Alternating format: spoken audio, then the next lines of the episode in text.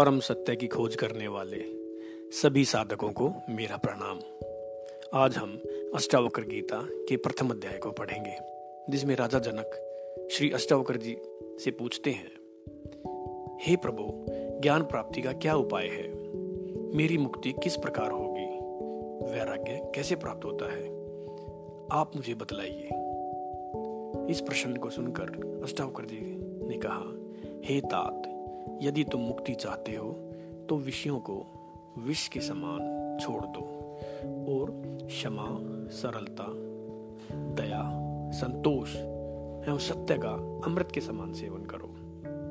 तुम न पृथ्वी हो, न जल हो, न अग्नि हो, न वायु हो, और न ही आकाश हो।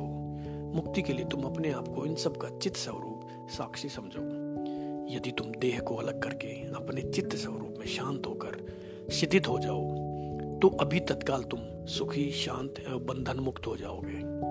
न तुम ब्राह्मण आदि किसी वर्ण के हो, न ब्रह्मचारी आदि आश्रमी हो, न तुम दृश्य पदार्थी हो, तुम असंग हो, निराकार हो विश्व साक्षी हो, अतः तुम सुखी और निश्चिंत हो जाओ। हे विभो, धर्म, अधर्म एवं सुख दुख का केवल मन से ही संबंध है, तुमसे नहीं। तुम न करता हो, न भोगता हो, तुम स्वरूप नित्य मुक्त ही हो। तुम संपूर्ण दृश्य प्रपंच के एकमात्र दृष्टा एवं सर्वदा सर्वथा मुक्त ही हो। तुम्हारा बंधन यही है कि तुम दृष्टा को अपने से पृथक समझते हो। मैं करता हूँ यह मिथ्याभिमान स्वरूप महान अजगर ने तुमको डस लिया है।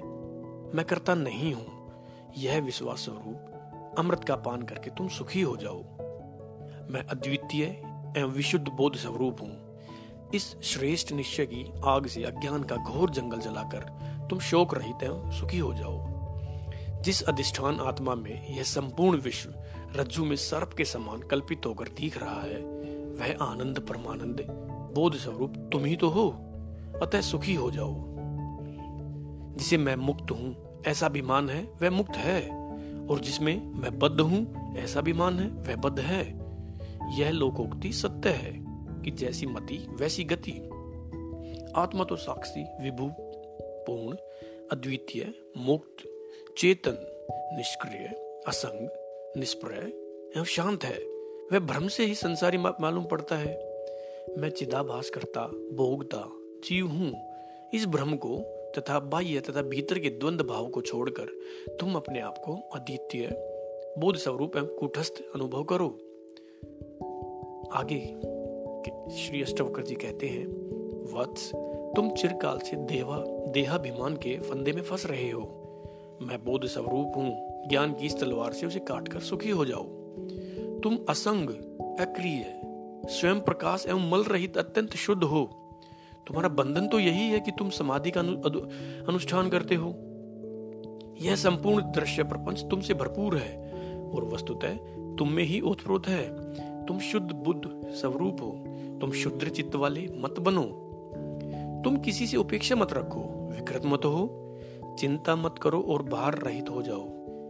अंतकरण को शीतल रखो। तुम्हारी बुद्धि की था किसी को ना मिले, वह अनंत में लगी रहे। किसी कारण से शुद्ध मत हो। तुम एकमात्र अपने चित्त स्वरूप में ही निष्ठा रखो। समस्त साकार वस्तु को मिथ्या समझो। जो निराकार है, वह अचल है। इस तत्व का उपदेश प्राप्त कर लेने पर पुनर्जन्म की संभावना मिट जाती है। जैसे दर्पण में दिखने वाले रूप में बाहर और भीतर एकमात्र दर्पण ही होता है, ठीक वैसे ही इस शरीर के संबंध में भी है।